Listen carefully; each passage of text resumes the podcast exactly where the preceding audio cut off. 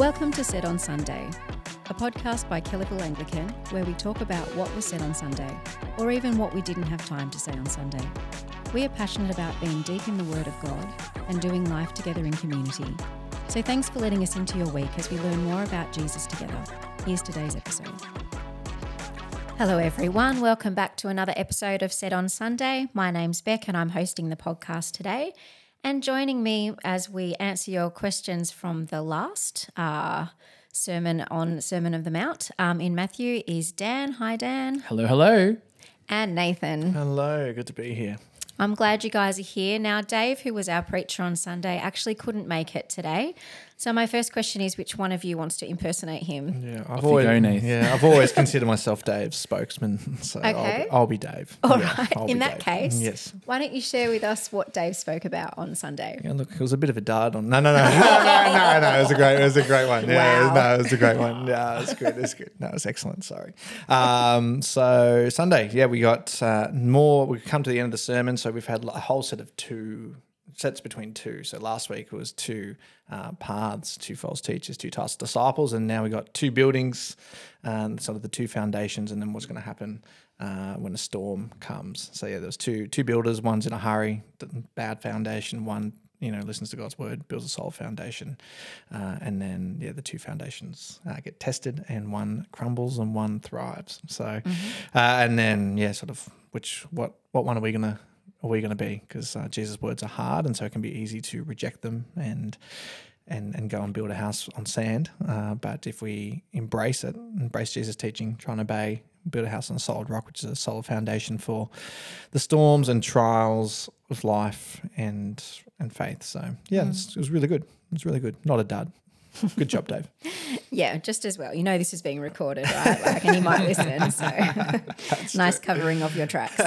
Um, okay, so our first question um, relates to the foolish man and the analogy that Dave was sharing with us. So you just Mm-hmm. Said, as Dave did, that the foolish man was in a hurry. But someone asks, where in the Mm. Text does it talk about the foolish man being in a hurry? Yeah, I don't think it does, um, but I think I think Dave's kind of just drawing an inference. It's a, it's a quick, easy fix, and it's simple. It's easy. Uh, kind of it's similar to the the wide and, and narrow roads. One of them is harder and more grueling and more challenging and takes time, uh, and the other one is is quick and easy. And so yes, I don't think the words uh, in a hurry uh, are mentioned, but I think it's it's that that that path of least resistance kind of thing that they're looking quick results, quick turnarounds, and so I think Dave's kind of inferred it from the text rather than explicitly um, mentioning it. Um, so yeah, so I think it's a valid comment, even though the the words aren't explicitly said. Yeah. Dan, anything to add? In defense of Dave?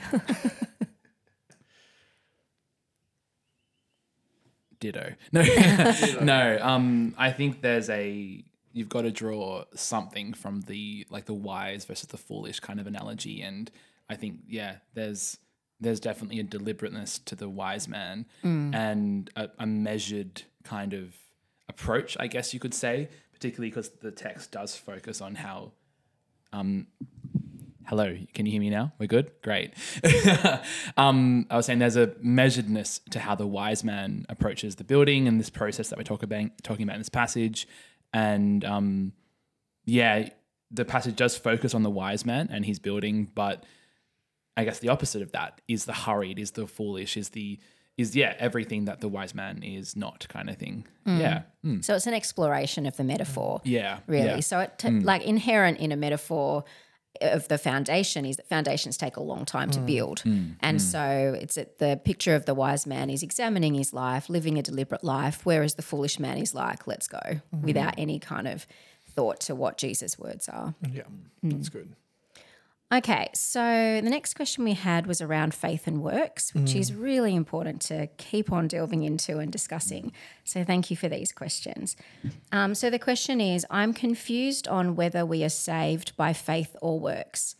Can you go a little deeper into the distinction and what the relationship is between faith and works?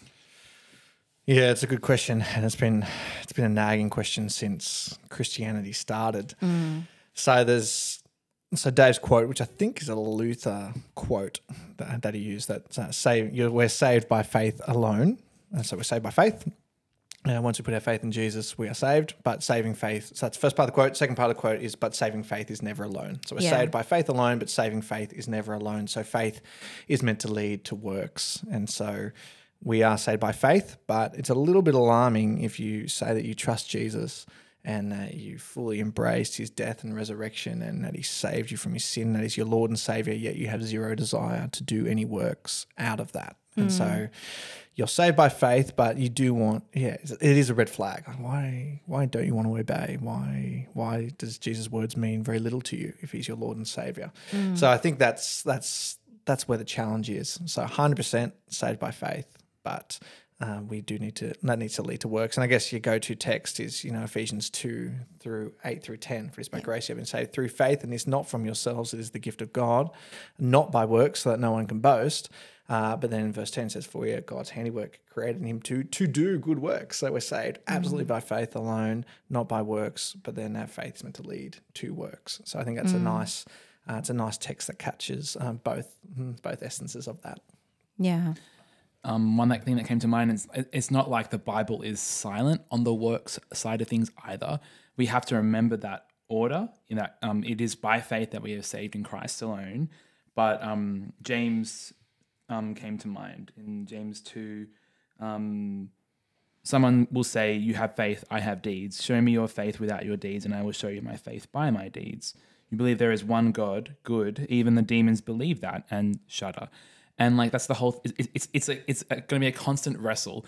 Like we are such tangible people. We see things around us, and we we based on what we see, we can make inferences. And particularly there, like even the demons know that Jesus is Lord, and they shudder at that.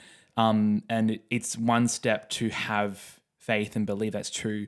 But if that faith is not exercised in works, and not even that, like it should be an outpouring, it should be a desire to be growing in how we act as well. And like like James says, there is that in crucial thing in how you display it too.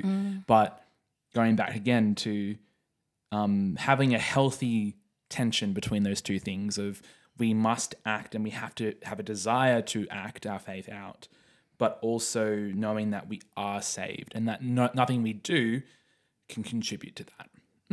Yeah, yeah. I think if you have faith in something, that will be shown in the way that you act.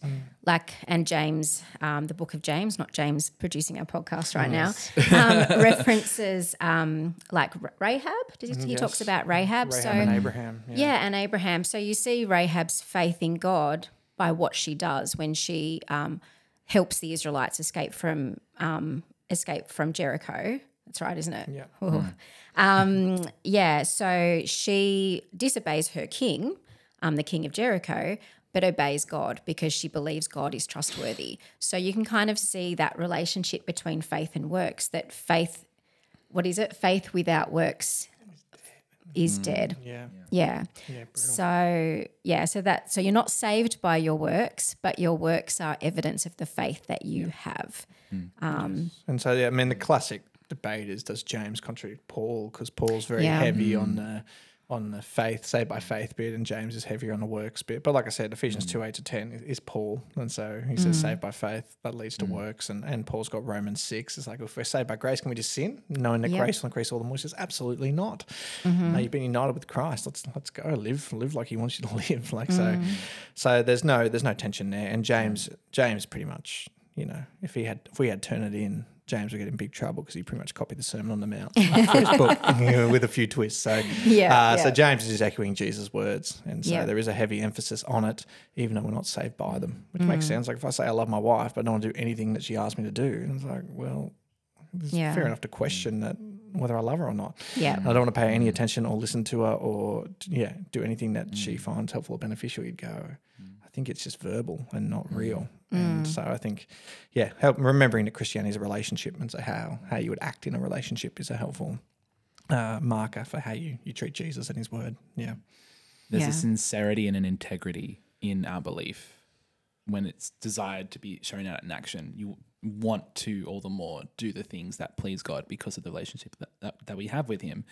Um, but I hear also, not necessarily behind this question, but it was a tension. So it is a wrestle and it will be a wrestle for as long as we're alive because that's what it is. Like, yeah. Mm. Hmm. Yeah. Yeah, and I guess we can flip flop um, between the two, like feel like we're doing really well because of our works are looking pretty mm. schmicko, mm. um, or just being utterly ashamed of our lives and think we can't approach God at all because we don't understand His grace. So it's it's tricky. The next question actually kind of like investigates that um, fine line a little bit. Um, so uh, the question is Dave mentioned to look at what ground we are standing on. I have recognized that I'm standing on the ground of having confidence in my actions rather than God. Do you have any tips on how I can switch to being on the ground of God? Yeah, it's interesting. I remember, I think I, I have a cheeky mentor, and I remember going, oh, mate, I think I'm getting a bit arrogant, you know, with my faith and knowledge and works. He said, You? and I was like, Oh, that's good. That's quite lovely. Anyway, so I thought that's a good way. Um, but I think, yeah, there's a couple, man, I've, the reference escapes me, but there's pretty much you can. Uh, when you're comparing yourself to others, uh, often when you, you when you get confidence in your works, it's you compar- comparing yourself to others and giving yourself a favourable uh, turn. Whereas uh, it's, it's definitely Paul that says it, but which book uh, I forget is compare yourself to Christ, Yeah. and that'll keep you somber minded. And so that's the standard. That's the barometer of faith. It's not. And do I go to church more than my friend, or have I had more quiet times than most of the people in my small group? It's how do I compare to Christ? And uh, if you compare yourself to Christ, then uh, one, that'll humble you, uh, and two, that'll turn you to repentance and humility and, and trusting in His works for you. So the standard uh, of Christ is perfection. And so, yeah, if you're feeling confident, that should knock it out of you pretty quickly. That'll push you to grace. Yes, or, or you need to get a cheeky mentor that will shut you down pretty quick. Uh, like, I'm getting arrogant. You, you? yeah. What have you got to be arrogant about? I thought, yeah, that's true. Yeah. Um. So no, that's good. It's a couple, couple of helpful ways. Another thing I would say is like the fact that you've you've reached out with this and I have recognized that I'm standing on this ground too. Like it's that it starts with that recognition in self and um being const- and like having that reflection in yourself. And it's what's next? And I guess I that, that, that that is the point of the question. Like looking at the um I would say um tips on switching is like where is the motivation behind those actions that you're doing? Or what might have come to mind as you were thinking about this about this um this thing? Um yeah and like um really maybe sharing with other people that you're close to and sharing that maybe the people that you, if it's a ministry related thing in the actions or something like that maybe t- if you're a leader or if you're part of a team going to other people in that team and saying how how, how, how does how does this look? Like what is, what is my ministry looking like at, the, at this at- at this time? What is am i showing god? Am i showing am i is everything i'm doing outwardly also bringing glory to god? And having the intention of really bring coming back to we are doing this we we are ministering and doing all the things that we're doing in life because we're trying to bring glory back to god um and yeah the yeah that's probably what i would say with that one mm. Yeah. So a good book you might want to have a look at if you want to, um, I guess, be aware of just how holy God is. Might be um, R.C. Sproul. Sproul. What do you? What do you? How do you pronounce that? R.C. Sproul. Sprawl. Sproul. Sproul, yeah. R.C. Sproul's The Holiness of God, which I have read, but it was probably like 15 years ago now, but it's very, very good.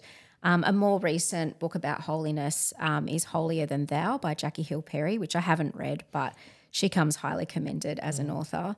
Um, yeah, as Sproul says, uh, only as we encounter God in His holiness is it possible to see ourselves as we really are, which is kind of what you were saying, Nathan. So you're in good company. That's good. But don't get arrogant. I won't get arrogant. I've got nothing to be arrogant about. Apparently not.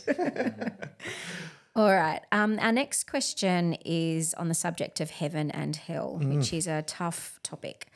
How can we respond to someone who wholeheartedly believes that God will let everyone into heaven and that there isn't a judgment or hell? Yeah, I think first bit is to sympathise with their desire for that to be true. So that's I would love that to be true. Um, although there are some quite clever apologists who go, actually, you don't want that to be true. You want Hitler, you know, in heaven with you. Do you want some of the worst evils, unrepented evils in there within heaven with you? And so they'll push you and say, no, you don't. But I can understand most of the people you meet in life. You go, oh, I want you to be in heaven, even if you're not a Christian.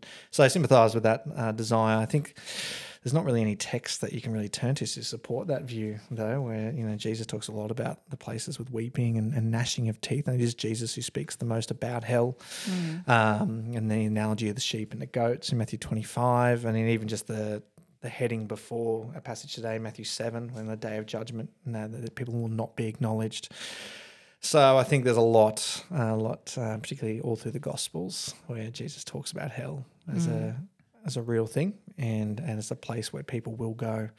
Um, the parable of the rich man and and and um, and Lazarus and is it Lazarus? He gets a name, yeah, and, Yeah. yeah, yeah, and um, so yeah, I think. Yeah, I can totally sympathise with the desire, and so when you have, if you bring that desire to the text, I'm sure you could twist a few passages to make it fit that. Um, like a John three sixteen, he loved the whole world and gave his son, and so therefore the whole world will benefit from it, or something like that. You can make a stretch like that. Um, but yeah, there's there's too much textual Yeah. evidence against it. If you take just- scripture as a whole, yeah, it's, it's- it paints it's a, really a, a more diverse picture than that. Yeah, so I think, yeah, it'd be lovely. it'd be lovely in some ways if everyone made it, um, but that, but then in, in some ways that, that, but that compromises God's character as well. So it would come at a cost if he he be he's loving and merciful, but he's no longer just, and so you do you lose a key attribute of God. And again, like those apologists have said, you do you really want everyone in heaven with you? Because there's some awful people, and it means that it means that and that some people who've done awful, atrocious things never get brought to justice. Yeah. And so, uh, actually, I think we we kind of do want it. Yeah. Yeah.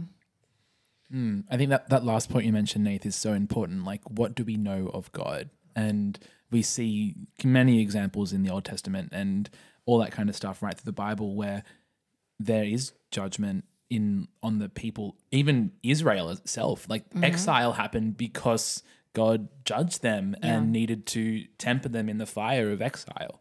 And just if yeah, if if He sends everyone to heaven and and there's no hell or judgment, what does that tell us about God? Like that just compromises so much of the faith that we have. I feel like, and um, even the mission to to see everyone come to God, like and in, in from the, from Jesus, um, and more than that, like like we- we've we've already said, it, it's a theme that comes up right through throughout Scripture, and th- there's even the entirety of Revelation dedicated to images of what that will look like, and it's so it's something that is definitely present. And yeah, you could proof text or spin, but that's not great to do with Scripture, obviously. Yeah. I guess I'd be interested as well to understand why that person thinks that. Um, are they coming from a Christian perspective? Are they a Christian wrestling with this issue, or are they not a Christian wrestling with this issue? Um, and so it's always a good first question to ask is, oh, like why why do you think that? I don't want to assume why you think that, and that might give you a bit more information as well.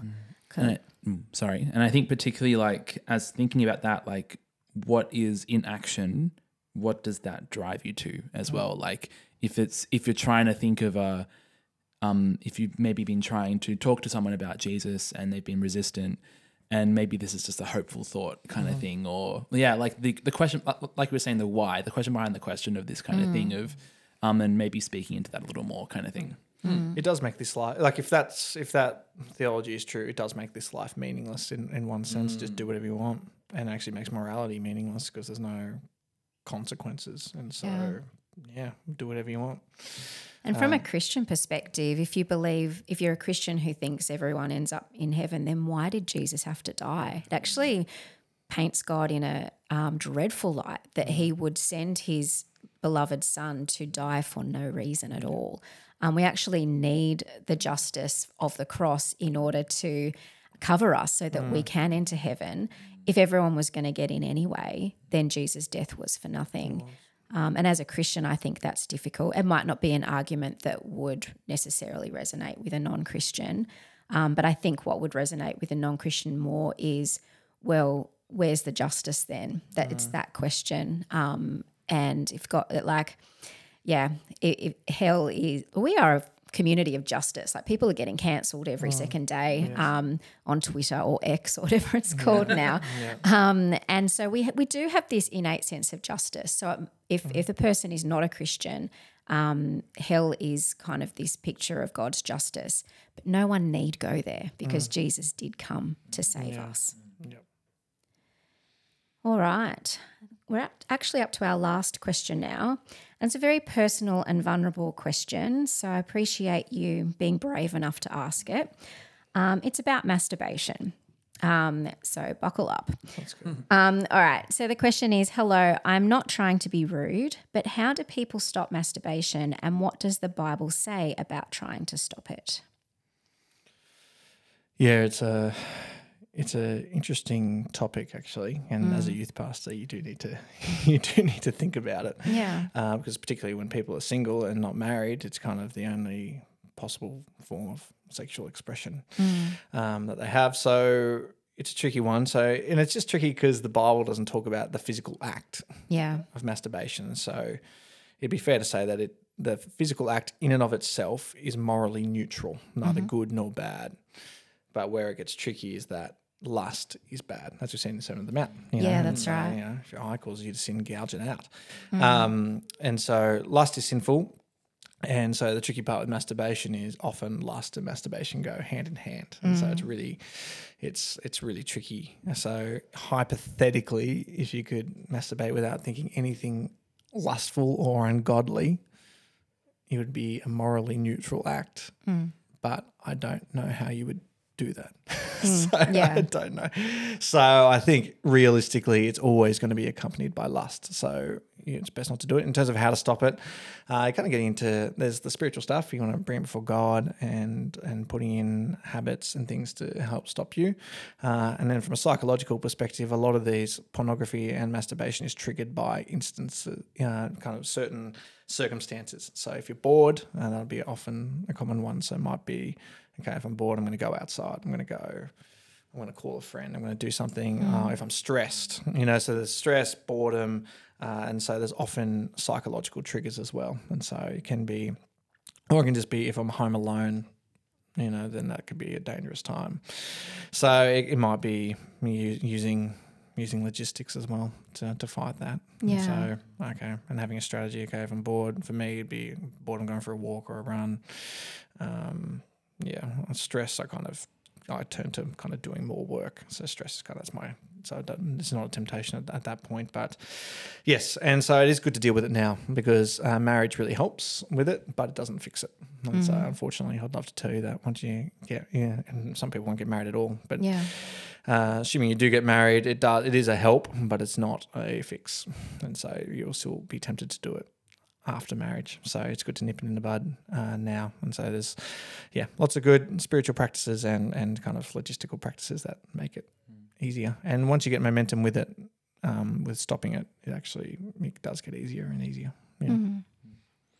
I think particularly in this space, in terms of like how to um, move forward practically, a really good thing in this space is bring it out, bring it out in the light with someone that you trust, because this kind of besetting sin, like particularly in this area of lust and that kind of stuff, it really is so easy for it to fester within you. And um, I think particularly Satan works in festering and works in diminishing your control and your, your, your self language and that kind of thing, thing if you haven't brought it before. First of all, bring it before God. Like really wrestle with that. And I would say start with that. And then as much as you can, find someone you really do trust and bring it out into the open because it's in the open where it can be tackled. Once it's out, it gets much much more easy to tackle. And you can set up accountability there. You can set up so many things that cannot be done when it's just festering inside of you. Um, yeah i think that, that that's the biggest thing. And i also would say as you, this is being tackled phys- like physically and practically um, and once those structures are there like really celebrate the wins of it like not getting really bogged down if you do have a slip up and you are trying to tackle this but like oh i went this long and that was so much w- without doing that and that was so much better than the last time i tried this. Um, and really thinking about how you're thinking about those kind of that, that kind of space because it is those little wins that help you just keep going toward um, greater purity in this area, I guess. Yeah. Yeah, I remember one brave guy when we were in a mixed small group, but we split up for, for guy and girl prayer. And one brave guy in small group said, I struggle with this and brought it up. So I'm, I'm masturbating and I'm watching porn. And he was terrified to do it, but he wanted help. And then the rest of the group kind of went, yeah, me too, yeah, me too, yeah, me too. and then, but then it was game, it was life changing for a lot of them because they all got software blockers, they all had accountability, and and a lot of them kicked the habit with the help of with others. So, yeah, do bring it to light. Um, that was very brave, and I have Mm. heard of horror stories where a guy makes himself vulnerable and then no one else shares, and he goes, Yeah, oh, I'm, a I'm a monster." it? Yeah, it is. Yeah.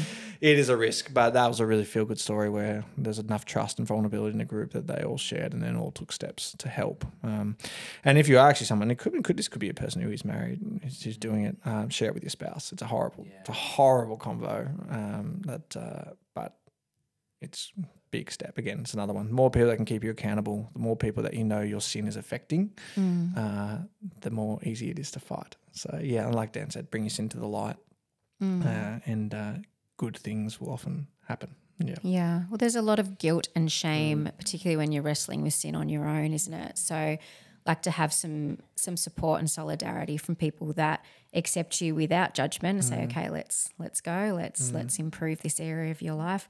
I think that that's um yeah a really Mm. positive a really positive step. It does come. It is risky, so Mm. choose wisely who you might talk to about it. Um, you want someone who is unshockable and um, who understands the grace Mm. that God gives us through Jesus. Yeah, probably someone who's a life stage ahead of you might be helpful. Yeah, I Sharing it with a think so. peer can Yeah, can go, but it can be really good. It can be awesome, but it can be can go be really awkward. So Yeah. yeah, yeah again, you got to assess that relationship. yeah. Yeah. I think mentors are just so great um, for all areas of life. Um, I think people that have been alive for longer, they just know more. They've got more life experience. The well, the wise ones anyway, I guess. um, but yeah, so yeah, another plug for mentors. Um, all right, well, that brings us to the end of our questions, and actually brings us to the end of the sermon series as well. Um, so, what's happening next? Yes, so we're doing our holiday series. Actually, even though we've got one more week of school, uh, we're going to do holiday series for three weeks, but we're going to have a little break after this week, and then we'll do Samaritan's Purse. Uh, but it's kind of three big questions. So, uh, kind of an apologetic series. And So this week is why did bad things happen to good people? Um, and then we'll pause, do Samaritan's Purse, and then we'll do what happens to me when I die. And Dan's going to do that one, and then I'll be back. So I'm doing the first one, Dan will do the second one, and the last one will be me. And so how do I live a happy and fulfilled life? Um, yeah, so it's interesting. So why do bad things happen to good people? Yeah, It's coming up next. yeah. Let's go. Just yeah. a small topic. Like, mm, yeah. Yeah, that's right. why did I get all those viruses? yeah, no, that's that's an assumption that I'm a good person actually. So maybe. Arrogant again. Yeah, that's right. Bad thing happened to bad people. Yeah, that's good. So no, it is it is a good topic, and it's it is tricky because it's about suffering and people's character, and and yeah, so it's it's uh yeah. Anyway, we'll have fun. Yeah, yeah. So as far as the podcast goes, we won't be recording a podcast next week. We'll take all of the questions from the holiday series and do a bumper episode week one of term four. So don't be alarmed if we don't show up on your feed. We're still here Yeah, yeah. and um, we are ready for your questions. So keep sending in the questions through the holidays and we hope to see you on Sunday. Thanks for listening to this episode. We'd love you to join us at Kellyville Anglican any Sunday at 8:30, 10:30 or 6:15 p.m. You can find out more information at www.ka.church. So come join us and see for yourself what is said on Sunday.